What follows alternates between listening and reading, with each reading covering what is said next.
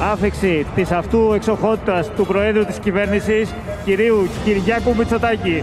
Τέριγα, προσοχή! Τι λες μωρή μαϊμού του Φαραώ. Ένα πράγμα μπορώ να σας πω. Η δικιά μας κυβέρνηση, η δικιά μου κυβέρνηση θα είναι μια κυβέρνηση των αρίστων. Δεν θα είναι μια κυβέρνηση τουρλού. Είναι για πρίγκιπες. Δεν έγινε να πούμε για λινάτσες, ομορφιές. Θα έρθουν βασιλείς από άλλες χώρες. Μα γι' αυτό μίλησα για, Θα έρθουν για μια δούκες, συγκεκριμένη Θα ακτινοβολία. έρθουν πριγκίπισσες. ακριβώς Τι θα σχετικά κάνουμε με στο όλα Εμείς αυτά θα πούμε, παιδιά, με συγχωρείτε, εδώ είναι Ελλάδα, δεν κάνουμε τίποτα. Φοβόμαστε. Εγώ θα ήθελα να δω μια πολύ πολύ λαμπρή τελετή. Αυτή είναι προοδευτική πολιτική και αυτή την ακολουθεί η δικιά μας παράταξη, η Νέα Δημοκρατία. Everyday μαλακία. Everyday μαλακία. Je veux dire à vous que Madame Eva Kaili est innocente et jamais a été corrompue. Τι είσαι, τι είμαι, τι είσαι; Υπάρχει και ένα άλλο φάουλ για στη Νέα Δημοκρατία. Είναι ότι αυτοί είναι όλοι φρέσκοι. Φέρτε πίσω την παλιά Βάλε τους γενιά παλιούς μέσα. που τα ήξερε. Βάλε τους που παλιούς ήξερε, μέσα. που να το πω κι αλλιώς, ήξερε και τα κόλπα. Και να φυλαχτεί κιόλας. Και, μπράβο. Όποιος από εδώ και μπρος, σε επόμενες εκλογές ψηφίσει είτε Πασόκ είτε Νέα Δημοκρατία, δια της ψήφου του νομιμοποιεί την κλοπή του δημοσίου χρήματος. Θα πείτε τι πιο σύνηθες να συμβεί. Γεια σας και καλή εβδομάδα. Δευτέρα είναι. Λογικό έτσι, καλή εβδομάδα σας λέω, Δευτέρα θα είναι. 23 Γενάρη 2023, θα το φάμε και το Γενάρη. Και ακόμα με καλοκαίρι θα το φάμε το Γενάρη, έτσι. Το καταλαβαίνετε, έριξε καμιά βροχούλα ψηλή κτλ. Αλλά κρύο επί της ουσίας, όχι πως δεν κάνει, κάνει το βράδυ, κάνει υγρασία, έχει λίγο κρύο, αλλά το πρωί ρε παιδάκι μου σηκώνεσαι, ε, βγαίνεις έξω και έχει έναν ήλιο χαρά Θεού. Τέλος πάντων. Καλό είναι αυτό, κακό δεν είναι. Καλό είναι. Είμαι ο Δημήτρης Χατζηνικόλας και ακούτε το καθημερινό podcast του Τμήματος Πολιτικών Ειδήσεων του Ντοκουμέντο. Πάμε με το, με το, με, κατευθείαν με το ηχητικό. Ε, ακούστε το με πάρα πολύ μεγάλη προσοχή και θα το σχολιάσουμε αμέσως μετά. Ακούστε το. Ακούστε, ακούστε, ο Παντσέρη αυτή τη στιγμή είναι ο πλέον αναξιόπιστος άνθρωπος. Του Παντσέρη αυτή τη στιγμή για να σώσει την κόρη του, να σώσει και την, α, και την α, γυναίκα του, ό,τι του δώσουν να υπογράψει, θα υπογράψει. Ωραία, και θα, μια- και μια θα ερώτηση καταγγείλει όχι πολύ μόνο γρήγορα, κύριε την Δημητρακόπουλο. κυρία Εύα Καηλή, θα καταγγείλει τον κόσμο. Είναι αναξιόπιστος, δεν έχει καμία αξία. Ό,τι και να πει, τον ενδιαφέρει τώρα να σώσει την οικογένειά του. Κατανοητό. Ακόμα και αν του πούνε να καταγγείλεις ότι έδωσες λεφτά στον τάδε, στον τάδε, στον τάδε, θέλουν να κάνουν ζημιά και στην Ελλάδα και στην Ιταλία και στο Βέλγιο, θα κάτσει να τα υπογράψει εάν τον πιέσουν να δημιουργήσουν πολιτικά θέματα και σε άλλες χώρες. Είναι παντελώς αναξιόπιστος. Ωραία, τελευταία ερώτηση μόνο, ότι παρακαλώ. γίνονται πιέσεις να εμπλακούν και πολιτικά πρόσωπα. Ωραία. Σε όλες τις χώρες. Όχι μόνο στο Βέλγιο και στην Ιταλία και στην Ελλάδα, παντού. Όπου θέλουν να, να χτυπήσουν για να γύρει ζυγαριά πολιτική προς τη μία προς την άλλη πλευρά. Παντελώ αναξιόπιστος ότι να ακούσουν. Αυτός ήταν. Ο Ζαμέ Κοροπή. Ο Τουρτούρ Κου- Κουβερτήρ. Ο δικηγόρος της καρδιάς μας. Ο κύριος Δημητρακόπουλος. Ο οποίος ανέλαβε, προφανώς λέω εγώ, το παίρνω και πάνω μου, όχι μόνος του, την υπεράσπιση της κυρίας Κάιλι. Πήγε εκεί να σώσει ό,τι σώζεται ο κύριος Ζαμέ Κοροπή. Ε, και τώρα βγήκε, τον ακούσατε, στη τηλεόραση του Skype που αλλού, να πει, προσέξτε, τον ακούσατε, να πει ότι ο Παντσιέρη, Παντσιέρη έτσι, ο οποίος συμφώνησε με την ε, Βελγική Εισαγγελία να τους δώσει όλους κανονικά, μάρτυρας να γίνει, δημοσίου συμφέροντος, έτσι, να τους δώσει όλους κανονικά για να πέσει ο ίδιος στα πιο μαλακά. Και βγαίνει ο Ζαμέ Κοροπή, ο Τουρτουρ Κουβερτήρ, και λέει στον Sky, ξαναλέω, ότι μην τον ακούτε, ό,τι πει είναι παντελώς αναξιόπιστος. Θα πει τα πάντα προκειμένου να σώσει τη γυναίκα του και την κόρη του. Ό,τι πει είναι πα- ε, ε, αναξιόπιστα. Δεν υπάρχει καμία αλήθεια. Γιατί ακούγονται, λέει ο, ο, ο Ζαμέ Κοροπή, ακούγονται, λέει, κάτι και για εμπλοκή πολιτικών έτσι, από την Ελλάδα. Ακούγονται και για παρέμβαση του Παντσιέρη προεκλογικά. Πού, ποιοι πολιτικοί, κύριε Δημητρακόπουλε, για πείτε, πού, τουρτουρ κουβερτήρ, έρχονται ζόρια από τις Βρυξέλλες, έτσι. Από τη στιγμή που δεν μπορούμε να ελέγξουμε την εισαγγελία των Βρυξελών, όπως ελέγχουμε την ημεδαπή εισαγγελία για το μέγα σκάνδαλο των υποκλοπών, λέω εγώ και των παρακολουθήσεων, πάμε τώρα να ρίξουμε λάσπη στους μάρτυρες στην υπόθεση του... της κυρίας Καηλή. Αν όμως λέω εγώ τώρα, αφού το λέτε κι εσείς κύριε Ζαμεκοροπή, δικαιούμαι να το λέω κι εγώ. Αν όμως όπως λέτε εσείς μάθουμε, βγούνε προεκλογικά ε, νέα ειδήσεις για εμπλοκή και άλλων πολιτικών, ενδεχομένως και από την Ελλάδα, είτε ευρωβουλευτών, είτε ακόμα περισσότερο επιτρόπων, είτε και σε πολύ υψηλότερη θέση, λέω εγώ τώρα κύριε Ζαμεκοροπή, τότε θα τους έχει δώσει ο Παντσιέρη κατά τη δική σας άποψη, ε, διότι, είναι, διότι θέλει να γλιτώσει την κόρη του και, την, ε, και τη σύζυγό του. Ε. Καταλάβαμε, κύριε Τουρτουρ Κουβερτήρ. Καταλάβαμε. Μια χαρά καταλάβαμε. Έρχονται δύσκολα. Αυτό μόνο. Έρχονται πολύ δύσκολα για τον κύριο Μητσοτάκη. Όπως τρώνεις, κοιμάσαι. Έρχονται πολύ δύσκολα και για τον κύριο Μητσοτάκη και για το θέμα των υποκλοπών, αλλά και για, το... για την κυρία Καηλή και το περίφημο αντισύριζα μέτωπο και όλους αυτούς που θεωρούσαν, καταρχάς ιδεολογικά ξεκαθαρίζω μπορεί να είναι όσο αντί θέλουν. Η δημοκρατία έχουμε στη χώρα, Κάποιος μπορεί να υποστηρίζει το ΣΥΡΙΖΑ, κάποιος μπορεί να υποστηρίζει τη Νέα Δημοκρατία, κάποιος μπορεί να είναι σφόδρα ενοχλημένος από την πολιτική του ΣΥΡΙΖΑ τα 4,5 χρόνια στην κυβέρνηση, κάποιος άλλος μπορεί να είναι σφόδρα ενοχλημένος από τη χρεοκοπία της χώρας το 2010 από το ΠΑΣΟ και τη Νέα Δημοκρατία, και ο καθένας έχει δικαίωμα να είναι ό,τι θέλει. Ουδής ψόγος αυτό. Ουδής ψόγος. Όμως για όλους, σε όποιο μέτωπο και να ανήκουμε, ό,τι και αν πιστεύουμε, ό,τι και αν κάνουμε πίσω από την κάλπη, πίσω από το παραβάν, ένα πράγμα υπάρχει για όλους ή θα έπρεπε να υπάρχει για όλους. Ισονομία, ισοπολιτεία και δικαιοσύνη. Όποιος πιαστεί με τη γίδα στην πλάτη να υφίσταται τα επίχειρα. Όσα προβλέπει ο νομικός μας, ε, δικαιικός μας πολιτισμός. Έτσι.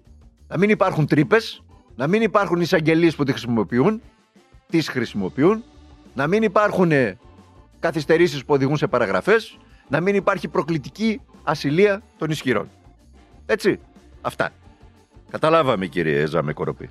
Λοιπόν, πάμε με την σημερινή επικαιρότητα. Αύξηση κατώτατου μισθού από 1η Απριλίου. Επίδομα Πάσχα, Market Pass, αυξήσεις συντάξεων, αλλάξτε πορτοφόλι, θα πέσει χρήμα. Δώσε και εμένα μπάρμπα, χαμός στα μέσα μαζικής ενημέρωσης. Στα σημερινά νέα του κ. Μαρινάκης, στο πρωτοσέλιδό τους, προπαγανδίζουν δώρο Πάσχα. Παράταση μειωμένου ΦΠΑ, έχει κι άλλα, περιμένετε κατάργηση τέλους επιτιδεύματος, αναδρομικά σε όλους τους συνταξιούχους, φοροελαφρύνσει, ενίσχυση εισοδημάτων. Όλα αυτά τα καλούδια. Τώρα τα θυμήθηκαν. Τώρα τα θυμήθηκαν. Τρεις μήνες, τέσσερις πριν τις εκλογές. Όχι πώ θα τα κάνουν, αλλά δώσε και εμένα μπάρμπα κανονικά.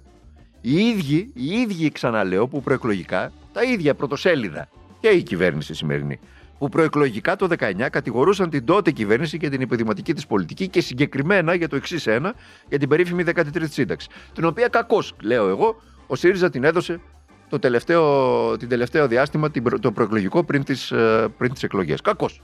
Κακώς, κατά τη γνώμη μου. Αν έπρεπε, να τη δώσει πολύ πριν.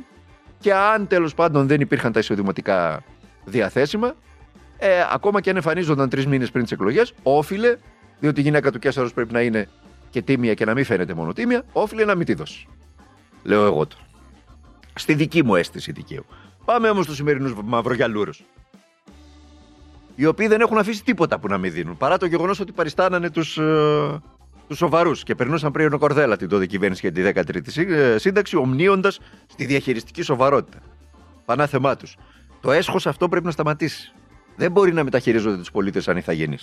Ο Κυριάκος Μητσοτάκης έβαλε σήμερα το πρωί Δευτεριάτικα το κουστούμι του και έπιασε δουλειά. Κάθισε απέναντι στα αγαπημένα του μέσα μαζικής ενημέρωσης, προπαγάνδισε την πραγμάτια του, παρουσιάζοντας μια εξειδενικευμένη εικόνα που δεν μία σχέση έχει με την πραγματικότητα που βιώνουμε όλοι εμείς οι πολίτες. Και γενικώς προσπάθησε να αλλάξει την ατζέντα, πιστέψτε με αυτό θέλει να κάνει, από τις υποκλοπές που σε κάθε σοβαρό κράτος με δομές θα τον είχαν οδηγήσει εκτός Μαξίμου και αντιμέτωπο με τη δικαιοσύνη στις χάντρε για τους ηθαγενεί. Πέρασε η πρώτη ώρα της συνέντευξης, σήμερα του Κυριάκου Μητσοτάκη και δεν υπήρξε ούτε μία ερώτηση από αντιπολιτευόμενη εφημερίδα. Ούτε μία. Ούτε ένα αντιπολιτευόμενο μέσα δεν ρωτήθηκε την πρώτη ώρα της συνέντευξης. Όποιος είχε κουράγιο να καθίσει, να τον ακούσει, ούτε η ΕΡΤ στα, στο, στο, ένα, στο, στο, στο πρώτο τέταρτο τον, τον πάρεσε ακόμα και η ΕΡΤ. Όποιος είχε το κουράγιο να καθίσει πάνω από μία ώρα μπορεί να άκουγε για καμιά αντιπολιτευόμενη ερώτηση. Από κάποιες εφημερίδες. Αυτό το ντοκουμέντο ούτε καν. Λοιπόν, ε, σημαντικά πράγματα έχουν γίνει, μας είπε ο Πρωθυπουργός. Πολύ πετυχημένο το καλάθι του νοικοκυριού. Η Γαλλία εξετάζει την εφαρμογή αντίστοιχου μέτρου. Ψέμα, χοντρό ψέμα. Την πραγματικότητα εμείς το ξεπατικώσαμε από τη Γαλλία. Αυτό το υποτίθεται καλάθι του νοικοκυριού. Και δεν είναι και πετυχημένο. Είναι σταγόνα στον ωκεανό των τεράστιων αυξήσεων. Επί της ουσίας περισσότερα είναι τα τερτύπια των σούπερ μάρκετ παρά η συγκράτηση των αυξήσεων. Ούτε συγκράτηση κατάφερε το καλάθι, ούτε μείωση των τιμών υπήρξε στην αγορά. 15% πάνω ήταν τα τρόφιμα διπλάσια, οι αυξήσεις στα τρόφιμα διπλάσια σε σχέση με τον πληθωρισμό αυτή τη στιγμή. 15% πάνω. Αν αυτό δεν είναι σκροκέρδια, ποιο είναι; Έτσι. Μας είπε επίσης. Μειωμένοι λέει οι λογαριασμοί ρεύματος. Ψέματα. Ψέματα. Μειωμένοι είναι στην ε, Λιανική. Στη χοντρική παραγωγή ενέργειας, οι πέντε περίφημες αυτές εταιρείες, διαπλεκόμενες, βάζουν εδώ και πάρα πολλά, πολύ καιρό, την υψηλότερη τιμή ρεύματος στη χονδρική και έρχεται το κράτος με τα δικά μας λεφτά από τον κρατικό προπολογισμό, δηλαδή με, τη δική μας, ε, με τους δικούς μας έμεσους και άμεσους φόρους, γιατί από εκεί προέρχονται τα έσοδα του κράτους, και επιδοτεί την τιμή στη λιανική για να πέφτει, να είναι φτηνή όταν έρχεται στο σπίτι μας. Αλλά πάλι εμείς πληρώνουμε την εσχορκέρδια των εταιρείων. Και το ερώτημα είναι πάρα πολύ απλό. Σε αιτήσια βάση τώρα, δεν μιλάμε για το αν σήμερα εμφανίσει μια τη χοντρική τιμή, αν σήμερα έχει τιμή μικρότερη από κάποιες χώρες της Ευρώπης. Συνολικά, κατ' έτος, η Ελλάδα είχε την ψηλότερη τιμή μεγαβατόρας στη χοντρική αγορά ενέργειας. Και το ερώτημα είναι γιατί. Γιατί; Λοιπόν, την ίδια ώρα ο Έλληνας Πρωθυπουργός άφησε ανοιχτό το. Την ίδια ώρα, όχι ο Έλληνας Πρωθυπουργός, μην τον αδικήσω γι' αυτό. Άφησε ανοιχτό το ενδεχόμενο να δοθεί έκτακτο δώρο Πάσχα. Ακούστε τώρα τους αθέοφοβου τι σκέφτηκαν. Σε ευάλωτες κοινωνικές ομάδες, ο Υπουργός Οικονομικών Χρήστος Σταϊκούρας. Σε συνέντευξή του, μάλιστα. Συγκεκριμένα μιλώντας που αλλού πάλι στο Sky και την εκπομπή σήμερα, ο Υπουργός Οικονομικών, κληθείς να σχολιάσει σχετικά δημοσιεύματα, ανέφερε ότι αρχίζει να δημιουργείται δημοσιονομικός χώρος, τι λέτε τώρα, ε, για κάποιες πρόσθετες παρεμβάσεις που του θαύματος θα είναι προεκλογικές και αυτές, που θα πραγματοποιήσει, λέει ο Πρωθυπουργός, ανάμεσα στις πολλές ανάγκες που έχει η κοινωνία. Φαίνεται ότι αρχίζει να δημιουργείται ένας δημοσιονομικός χώρος, είπε ο κ. Σταϊκούρας, συμπληρώνοντας πως όταν έχεις κρίσεις και δημιουργείται χώρος τέτοιος, οφείλεις να βοηθήσεις όσο μπορείς περισσότερο την κοινωνία. Λοιπόν, εγώ λέω τώρα, αν δημιουργείται ένας δημοσιονομικός χώρος, όπως μας λέει ο κύριος Σταϊκούρας, γιατί πεθαίνουν παιδιά επειδή δεν υπάρχουν μεθ; Για πείτε μου. Και την ίδια ώρα η, η κυβέρνηση και οι κυβερνητικοί υπουργοί επικαλούνται, οι υπουργοί επικαλούνται την δημοσιονομική ορθοδοξία. Φτιάξτε μεθ. Από αυτόν τον χώρο που αρχίζει να δημιουργείται. Αντί να δώσετε προεκλογικές χάντρες στους ηθαγενείς. Φτιάξτε μεθ.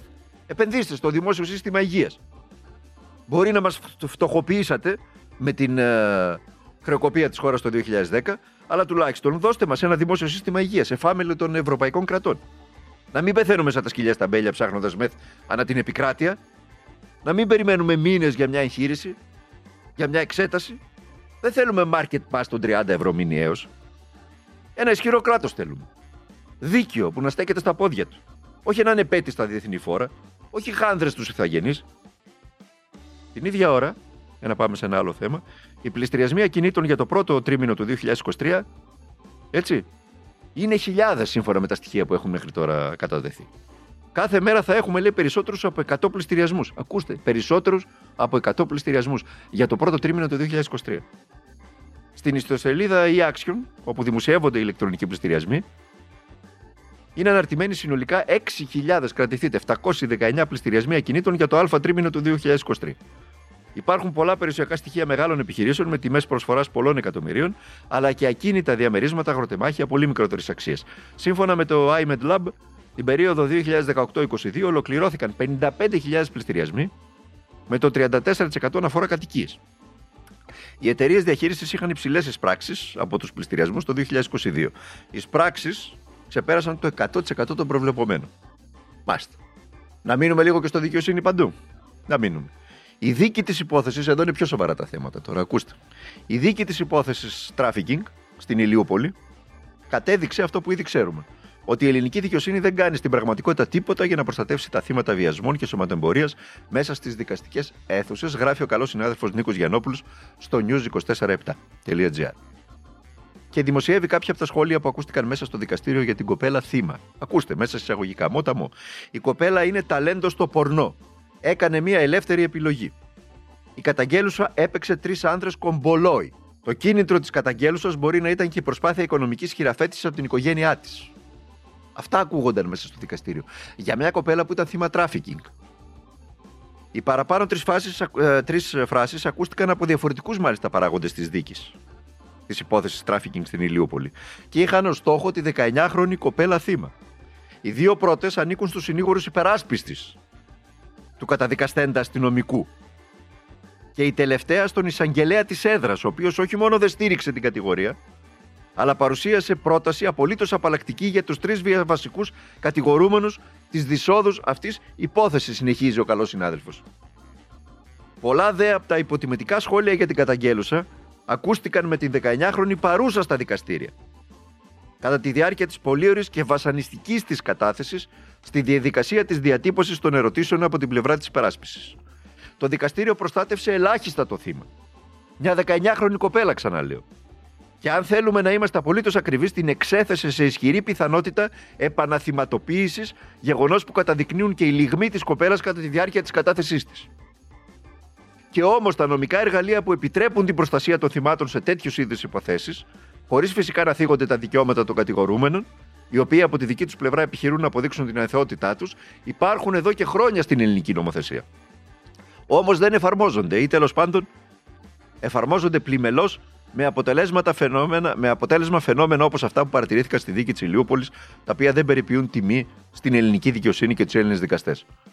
Τι μας είπες τώρα; Όπως εξήγησε σε συνέντευξή της στο OW, η δικηγόρος Ιωάννα Στεντούμη, η συνήγορος της 19χρονη κοπέλας, Αντωνία Λεγάκη, ζήτησε να χρησιμοποιηθεί κάποιος από τους εναλλακτικούς τρόπους κατάθεσης που προβλέπονται από τον νόμο και είναι υποχρέωση της χώρας μας να τους εφαρμόζει σύμφωνα με τις διεθνείς συμβάσεις που έχει υπογράψει. Συγκεκριμένα ζήτησε να γίνει εξέταση στο σπίτι του θύματος, παρουσία δικαστικού λειτουργού, αλλά αυτό δεν έγινε δεκτό.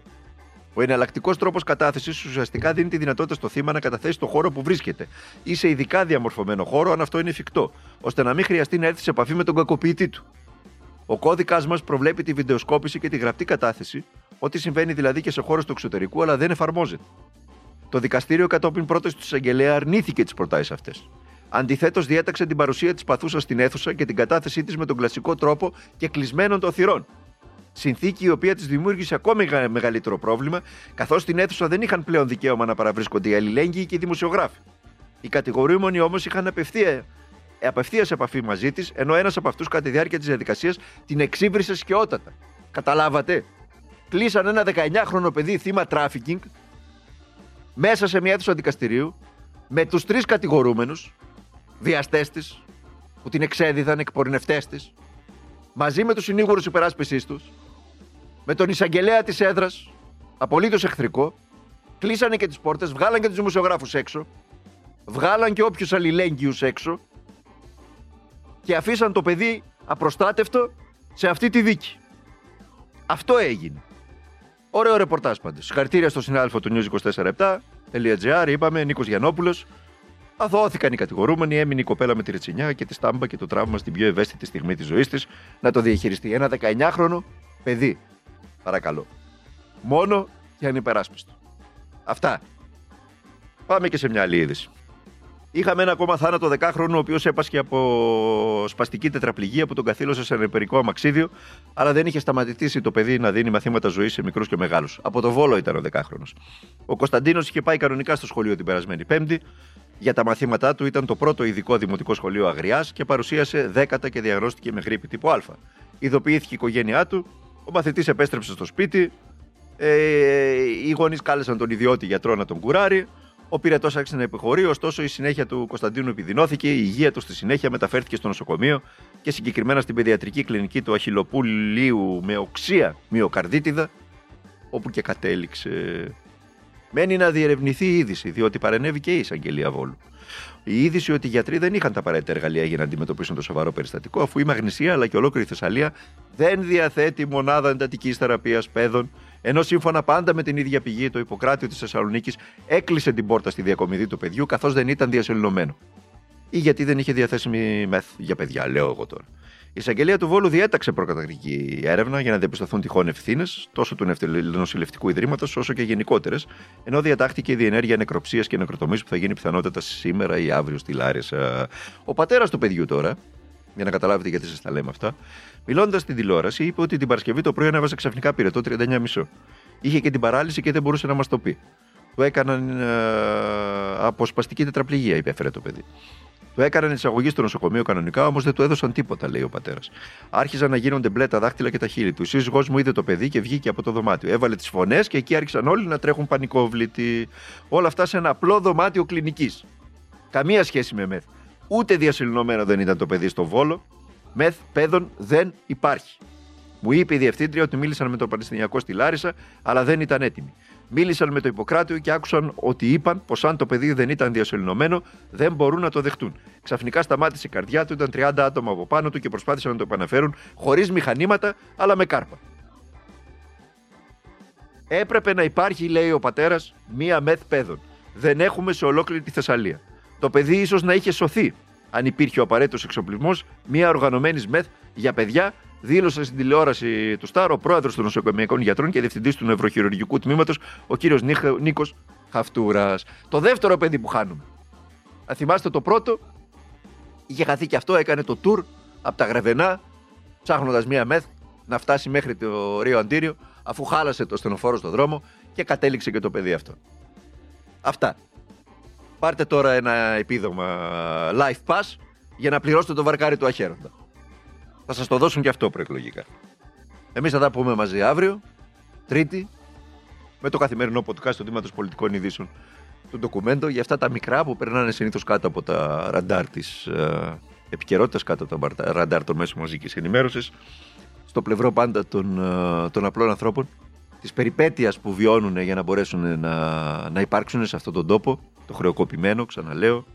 Όπως είναι για παράδειγμα η περίπτωση της 19χρονη που παρουσιάσαμε πριν ε, και του Γολγοθά που έχει υποστεί για δεύτερη φορά και στην ζωή της από τους παιδοβιαστές και εκπορνευτές της αλλά και στην, ε, κατά τη διάρκεια της δίκης όπου βιάζεται και κακοποιείται επί της ουσίας για δεύτερη φορά ούσα αποστάτευτη από αυτό το ρημάδι το βάλτε και ό,τι θέλετε ξέρω το, το δικανικό μας σύστημα και βάλτε ό,τι θέλετε. Αυτά. Θα τα πούμε μαζί αύριο. Μέχρι τότε να περνάτε να είστε καλά, που έχετε τον εαυτό σας. Να αγωνίζεστε για τα πάντα, γιατί μόνο έτσι μπορούν να αλλάξουν τα πράγματα.